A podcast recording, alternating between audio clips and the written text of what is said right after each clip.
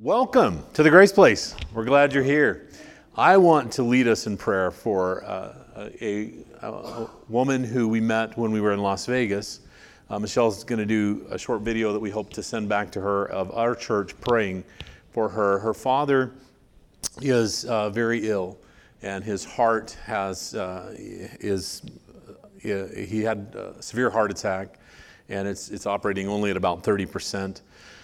And uh, the family is facing very, very difficult um, decision.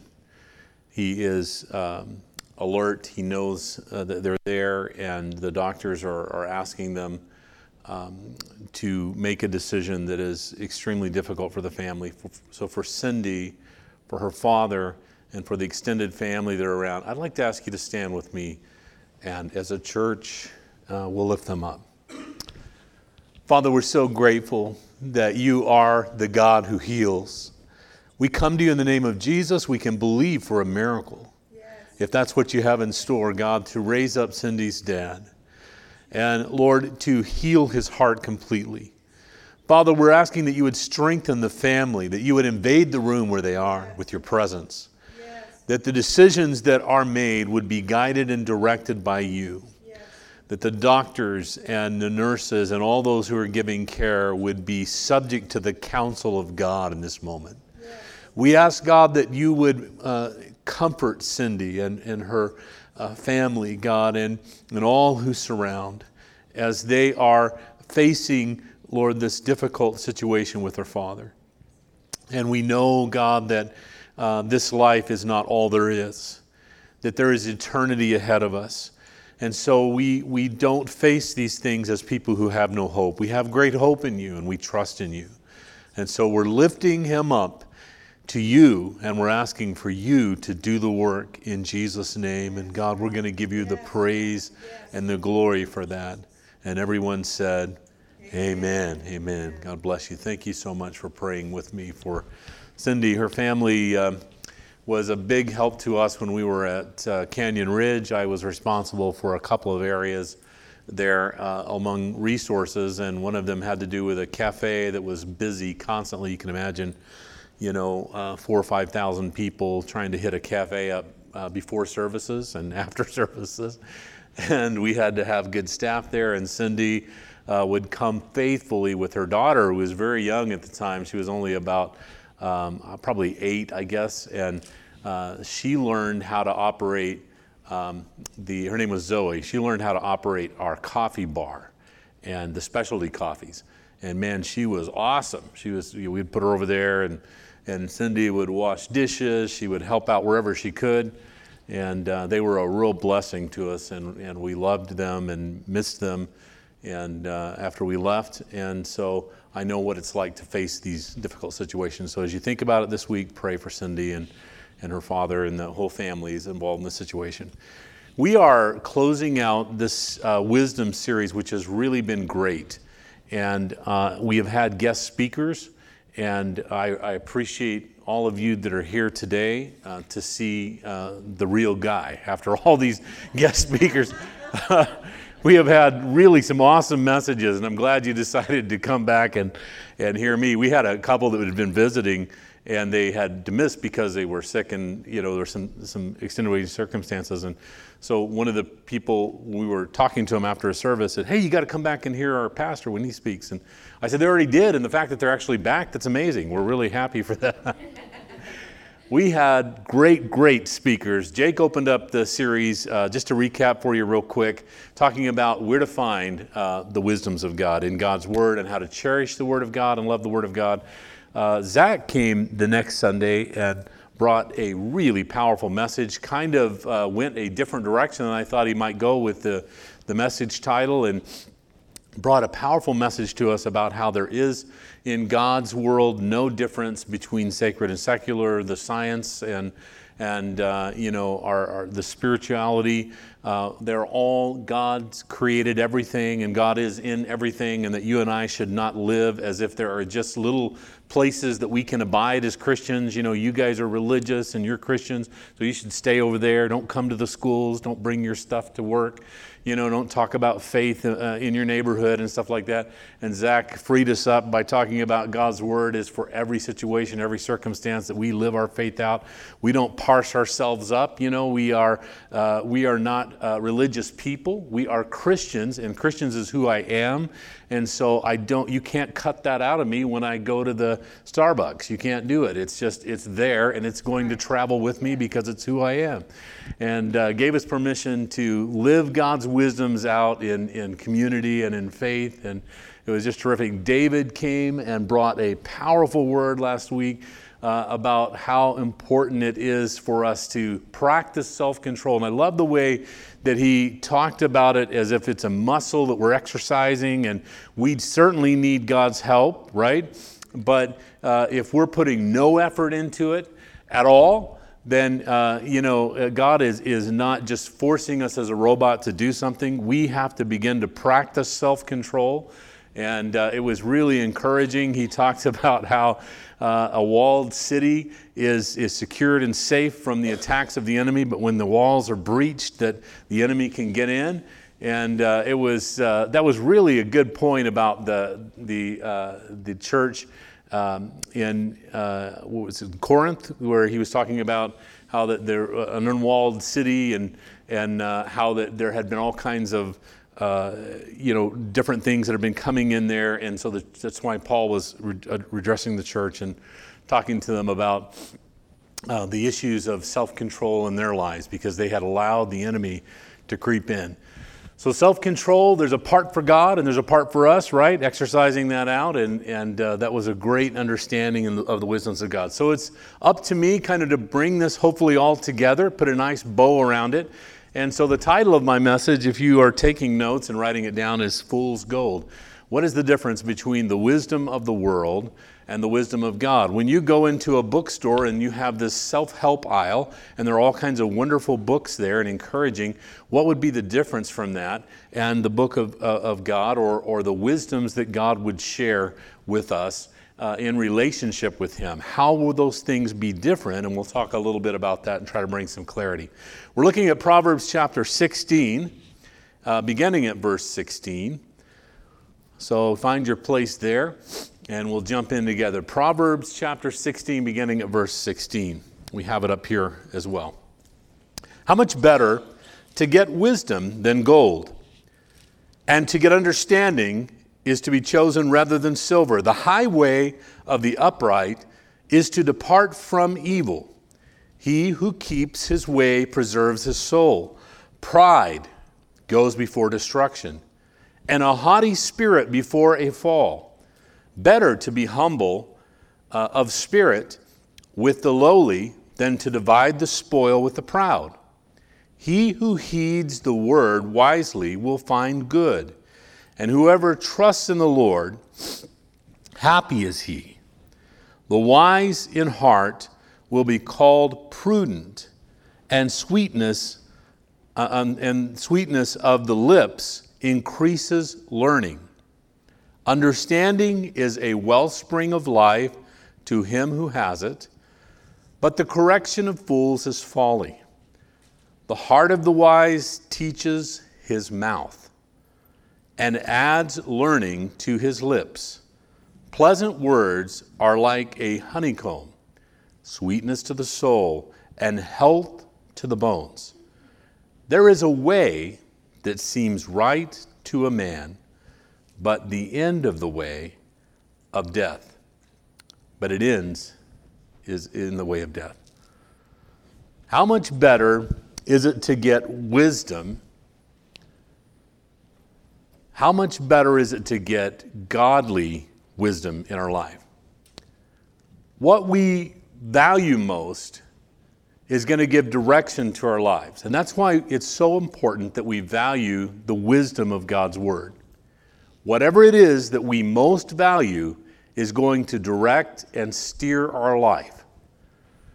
It's tempting for us at times to go after treasures we hope exist rather than to work towards those that we know that exist that will take commitment, hard work, and time. It's that old saying, a bird in the hand is better than two in the bush. It's a temptation for us to go after the lottery rather than to work hard and to earn our way into a healthy retirement, right? It's that mindset, and that's where we are with wisdom as well. And that's why it's so tempting for us to gobble up uh, wisdoms of the world, things that we might see out there, a way to get rich quick, a way to, uh, that's why these guys can make a lot of money. You know, I uh, studied, uh, went to real estate school, studied real estate, and, and I learned quickly that these guys get out of real estate when they, after they've had a successful little season in their life, a couple of years and they start having seminars and selling books, right? Because there's more money in seminars and selling books than there actually is in the hard work that it is it takes them day to day to uh, get out there and earn that money and, and make a living, right? And so it is in every trade and every field. It's not different even in, in uh, you know, in Christianity. There are people out there that are selling books, seminars, and things that are going on rather than the hard work of the day to day ministry that goes on every single day in order to change lives and to see hearts and lives uh, brought to Jesus Christ. I believe this that all men have this one thing in common they all want to be happy. And they do not agree, though, on what brings that greatest happiness into their lives. They disagree sometimes about what it will be, but ultimately they all want that happiness. And I want to revisit this in just a moment because I want to talk through first with you the difference between a secular kind of idea about what wisdom is um, or a worldview of, of wisdom versus uh, what God's wisdom has to say to us. And so, first of all, an earthly wisdom appears uh, uh, appeals a lot to our senses, it appeals a lot to our emotions and feelings. It's, uh, we take those things in, and, and those are the wisdoms that are, are most appealing to our senses, most appealing to our emotions. In contrast, the wisdom of God always reflect back on God. In the end, when we see the wisdoms of God, they always reflect back on God's goodness, on God's graciousness, on God's mercy, on God's ability to do miraculous things for our lives. The wisdoms of God always give us a reflection of God, but the wisdoms of the world always appeal to our senses and to our emotions and feelings. Let me give you a few examples of that. While earthly wisdom says, always follow your heart, godly wisdom says in Jeremiah 17 and 9, the heart is desperately wicked and evil. All right? So the world says, follow your heart. You know, your heart will lead you into um, prosperity, into love, into wonderful things. God's wisdom says, whatever you do, don't follow your heart. your heart is going to mislead you. Earthly wisdom says, Seeing is believing. Godly wisdom tells us in John 20 and 29 Blessed are those who have not seen and yet believed. In other words, deferred gratification. The world says, see it, get it. God's wisdom says, defer that gratification. It's coming. God has goodness for you, God has blessings for your life. There is fulfillment in, in, in living a life for God and wait for God to bring you. Boaz, don't settle for bozo. Right?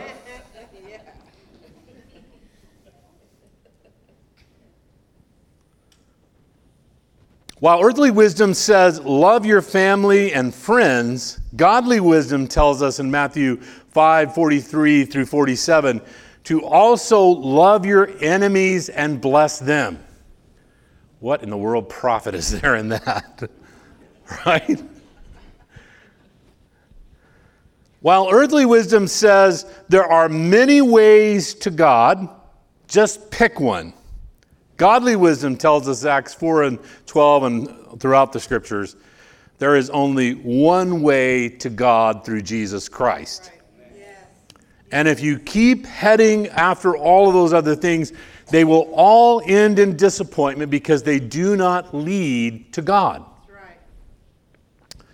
God has created uh, this world and its morals. We're talking about every man wants to be happy. Uh, every man wants happiness, disagrees on how happiness may come. But here, the reason that that is inside of us is because God created this world, its moral laws, in such a way that you can be happy. But here's how God created it that we might be happy, and that is the more we choose to glorify God, the happier we were going to be. The more we choose to glorify God, the happier we are going to be. The more we choose to follow the wisdoms of God and the things that God has in store for us, the happier we're going to be.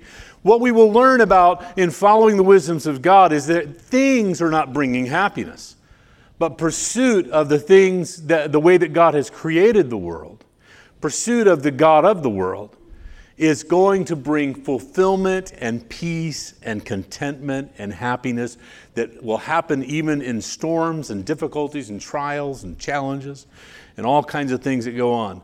And every day, some of us face some of those big crises. We had one hit us in our home this past week.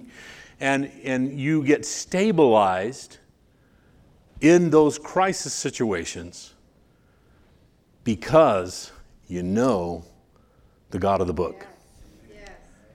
And he anchors you and holds you firm and holds you solid. And we understand in our home and our family that the, when, the more we choose to glorify God and to, to, to put our trust in him, the happier and more secure we are as a family. As a practicing Christian, you know, uh, you come to understand that the wisdoms of God are so valuable, and you really uh, start growing to love them as you learn and you grow and you develop as a disciple. the Bible tells us that what this church is all about, church globally, worldwide, is about making disciples. And as we begin to to grow in Christ and become more of a disciple, day by day we learn the value of the wisdoms of God practiced in our lives and put into place in our life. It is, it is those wisdoms that, that move us into deeper thought, contemplation, because it's, it does not appeal to our sensual nature uh, of our lives. In fact, sometimes it's, it's just contrary. We're being discomforted instead of comforted as we, uh, as we look at the wisdoms of God. We're being pushed away from the sensual and the emotional things that have driven us in our life on a day to day basis. And as we, as we get deeper into God's wisdoms, we come to love them. And we come to understand how valuable they are for our life. Now, I, I love these uh, growing up, learning to put them into practice and sharing them with other people. I had a real zeal as a young person to share my faith with others, to tell other people about them. A couple of friends and I put a, a Bible club together when we were in high school. We wanted to share our faith with people. And, but something became apparent early on as, as uh, in this zeal to share my faith and to share the wisdoms of God with other people. Three things that, that I discovered fairly early on. One was that some people love ignorance more than they love knowledge. And I don't mean that in a cruel way, really, I don't. There are people who would rather be blissfully ignorant than knowledgeable about the things of God. It's, it's, it's, it's a kind of a, a safety net. It's like if I don't know, I don't have to make a decision. And so they, they, they, just push it aside. What I found, secondly, was there are people who insist on doing things their way and ignore the counsel of God, irrespective. Even when they saw that, that, that this was better counsel, it was, it was uh, good wisdom to live by, they insist on rejecting it because they have a way they want to go, a direction they want to go, and that's going to mess it up. Knowing that, practicing that is going to mess it all up. And so they insist on uh, their own way over God's way. The third thing that I learned about people in trying to share the wisdoms of God was that common sense, in, in a biblical perspective, is very uncommon in our world. It's very uncommon. And my heart breaks for people who grew up, you know, really not knowing the wisdoms of God. Because very early on in my life, you know, I grew up in a pastor's home, and very early on, the Word of God and the wisdoms of God were shared in my life. Things said every day. I remember my grandmother saying things, quoting scripture passages that I began to understand when I was very young five, six, seven, eight, nine years old and I understood these truths. And I didn't live underneath a delusion of the world uh, with respect to many things. For instance, uh, I, was, I was telling them uh, in our prayer time before, Dennis Prager brought up something that uh, it reminded me of, of my early upbringing as well. He said, Because I grew up knowing about God and, and grew up, he grew up in the Jewish faith, he said, I knew when I was six years old that man is not good, right? That on his own, left to his own devices, man is not good.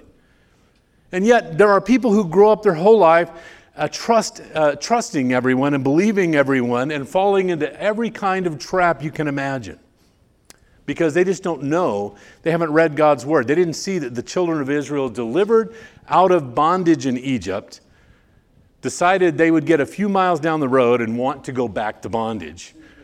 Want to hang uh, their leader, you know, want to destroy one another, right? I mean, uh, they, they didn't know that there were two brothers that brought offerings to God, and one of them got jealous of the other one and killed him with a rock. And because we grew up understanding this, we knew that man is not basically good. He needs God. Yes, he does. He desperately needs God. One of the first books that I read along this line was an apologetics book, Evidence That Demands a Verdict. It was in, in, the, in my zeal and passion to learn more about how to defend God's word. Josh McDowell, I don't know how many of you have that book in your collection. It's, it's probably not one that you just read from cover to cover, you know, but it's a great resource book that you keep in your library. I mean, I would encourage you to read it from cover to cover. It's really good. But if you, it's a great resource book. You can pull it out and find out, you know, because it's divided up into scientific eh, proofs, you know, historical proofs, and all these kinds of things. And so, in my mind, I thought that I could share uh, this wonderful wisdom and information about God with unbelievers, and that they would they would gladly then become believers, right? Uh, if I if I proved to them that God uh, that, that proved God from a scientific point of view, if I could prove God from a historical point of view, if I could prove God, you know, from uh, biblical messianic prophecy, I, I, I, loved one of those stats that he had in there, which is, you know, he talked about the, the um, 333 predictions about the work and person of Jesus Christ. This is one of the prophetic things, uh, statistics that he had in the book. It's really good. 333 predictions in the Old Testament about the work and person of Jesus Christ. You know, 400 years separates the Old Testament from the New Testament. So evidently, the last guy writing didn't get to meet the first guy writing. Right? Long, you know, we're not living 400 years anymore, right? And so um, the, the, the 333 predictions were along the lines of things like how Jesus would die. You know, he would die uh, he would suffer, he would die, he would be beaten. The fact that they would gamble for his clothing, you know, that the guards would gamble for his clothing at, at the foot of the cross. The things that Jesus would say. Uh, all of these things, uh, works and predictions about the, the person of Jesus Christ, uh, 333 of them, 400 years before New Testament times. The, the, the last one was where Jesus was going to be born, right? That's in Malachi. In Bethlehem, he'll be born. And it's staggering to think that you could hit that on the nail 333, all different writers, not the same guys.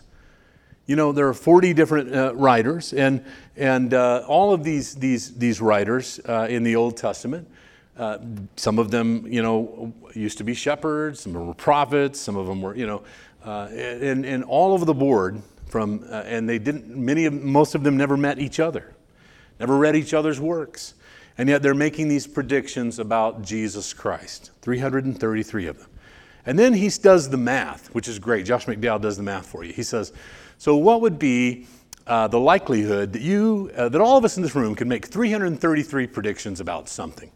Let's say we, let's make a prediction. All of us together, we're going to make a prediction that there's going to be an earthquake, right?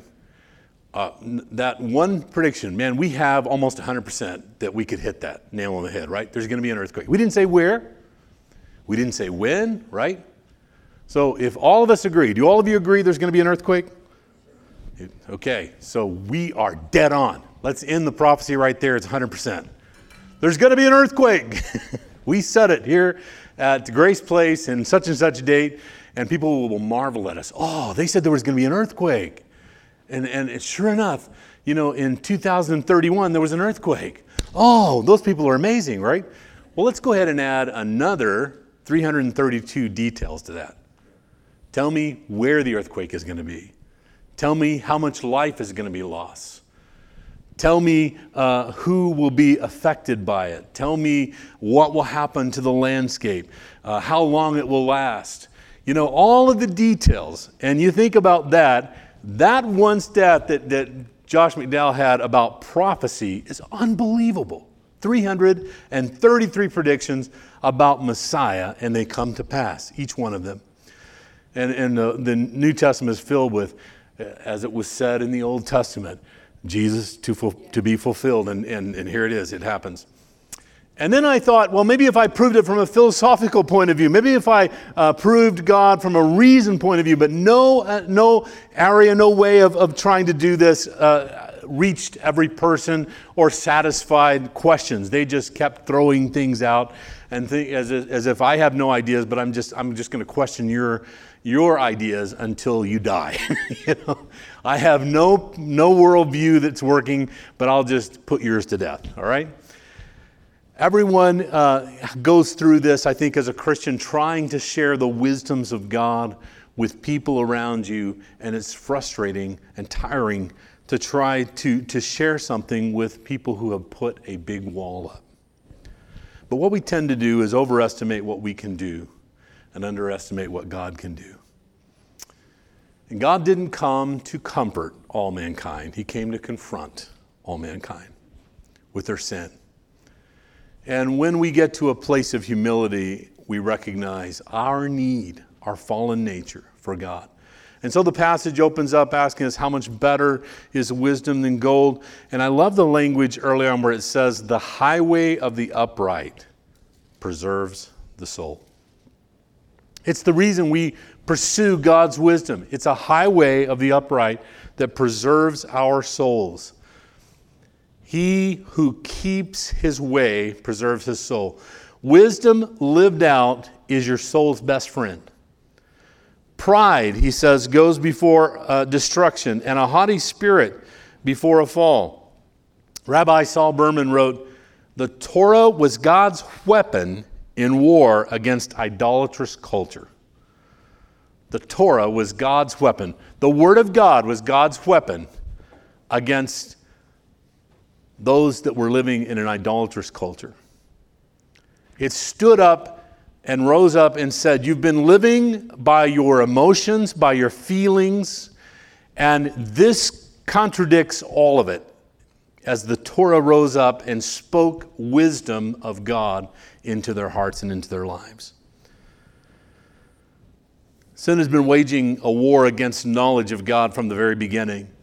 The sin's most effective tool in all of us is our own pride.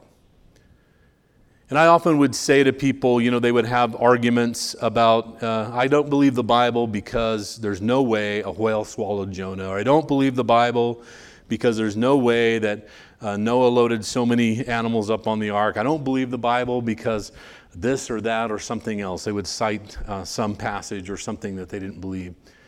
And ultimately, as we would sit down and talk through this, I would recognize that it was none of those issues that was keeping them from God. It was their own pride that prevented them from coming to God in personal relationship. Because I could spend the whole day trying to prove these things out and, and win some of the arguments and prove some things and show where this is, this is true and this is possible and this could have happened and all this kind of stuff. But that still doesn't move the ball. It just, it just brings another question, right? Well, then what about this? Or what about that? Because ultimately, the war is not with me and, and whether the Bible is, uh, is, is a book that, that tells the accurate story here. It's, it's you wanting to surrender your life to a God who rules the universe. I love, you know, a few years back, uh, a couple years back, Lawrence did a message on uh, why God, and he, and he taught us Without, he read a, one scripture, one short scripture, but he taught us how to believe in God without the Bible. You know, the, the world around us screams about God. Every time we walk out. And that's what brings us back to ask Christians another question, right? We walk out the door and see a rose, and we're like, whoa, that's amazing. Science says this came from nothing. Okay, I got to ask that Christian another question. we walk outside and we see the stars and the fact that you know i, I was I, I, love that that uh, you know the saturn uh, satellite that was sent out in the early 80s and it's, it's, it's leaving and exiting the universe, and they, they give it a command. And I've shared this story before. They give it a command from NASA start flipping around and taking pictures of the universe. It was, it was going, you know, um, it was passing planet by planet until it finally exits the Milky Way, right? So the last thing they say to do is just start taking pictures. And here it is, you know, the camera is right here, and it's going,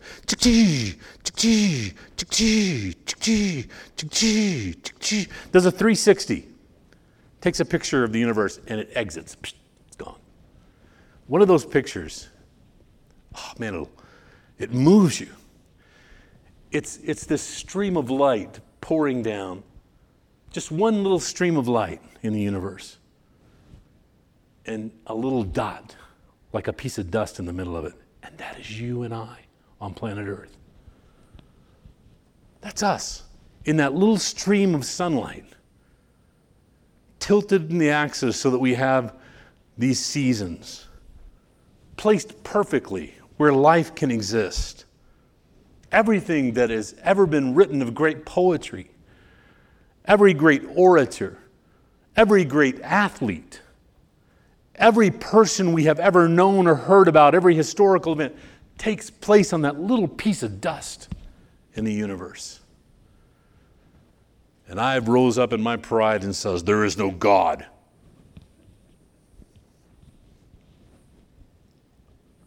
And to that, this passage reads, The fool has said in his heart, There is no God. Psalms 53 and 1. The singular thing that keeps man from God is his own pride. He who heeds the word wisely will find good, and whoever trusts in the Lord, happy is he. The wise in heart will be called prudent, and sweetness of lips increase learning.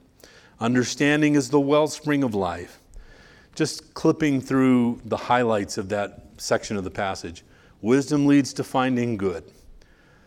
Living content is in living uh, around godly wisdom and practicing that in our life sweetness of the lips, wellspring of life are the wisdoms of God.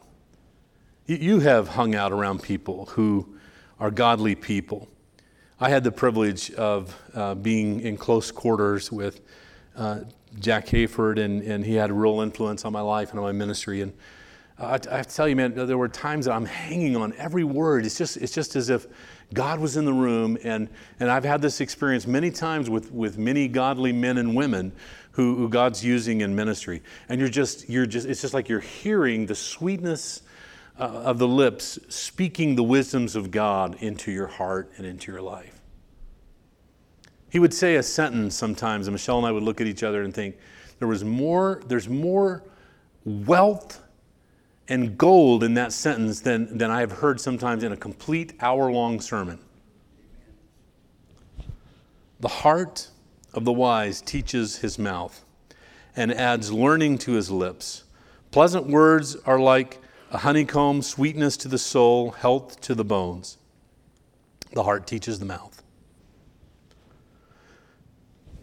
I need to get to our close.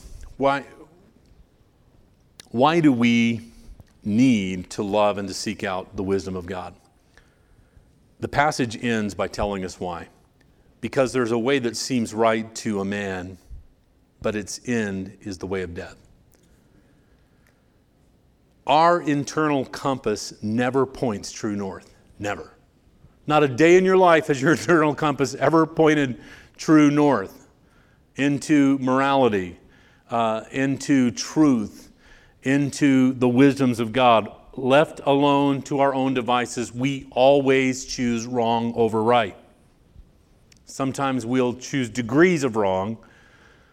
uh, and discipline ourselves a little bit that way. But man left to his own devices is always pursuing after the sensual, the emotional, always pursuing after what he thinks is best for him, and sometimes trying to paint it or cloak it in clothing that looks like it's best for the world, best for everyone around us. Sin has damaged our sense of godly direction.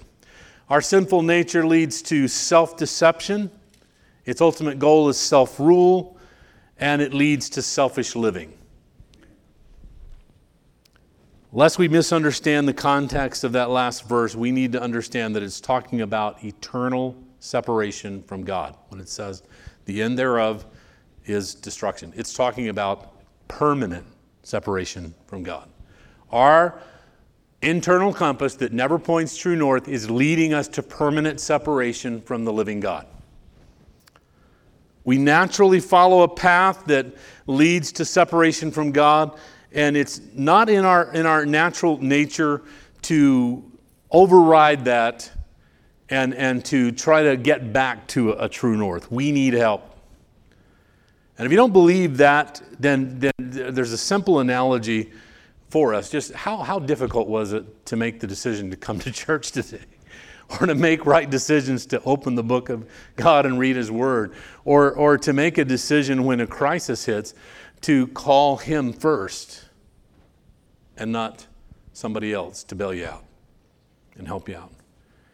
It shows that our nature keeps pulling us away from God how many times, when you go through a real difficult season, have you decided to go live in a cave, isolate yourself from community, and run away? Opposite of what God says, surrounding ourselves with the counsel of, of those who love us, bringing ourselves into the house of God. How many times is it easier to go do that than to stand up in community and say, I need you, I need you, community, and I need God's help in my life right now for what's going on? It's so much easier to hide things. If you don't believe what I'm saying there, think about how false personas are being projected out on social media. That if we had a real look at all of us on social media, it wouldn't be very pretty. We put filters on to erase the wrinkles. We always want to catch our best side. We show the good things that are happening. We didn't show when we were cleaning up trash when the dog knocked it over or you know, the bad things that happen in our life, the bad decisions. We don't want any selfies of those, right? Caught in a difficult moment. Click, that's me.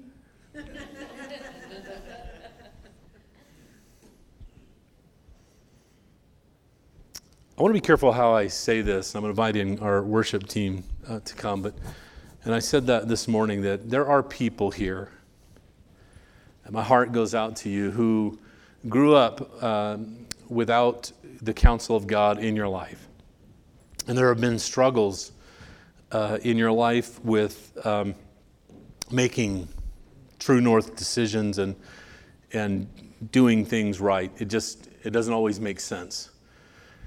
Grateful though you may be for uh, coming to Christ and, and, and uh, the surrounding community, it's, it has been a struggle. It's been a struggle to make uh, decisions day by day because you've not been surrounded by the counsel of God, and that's not been a part of your life.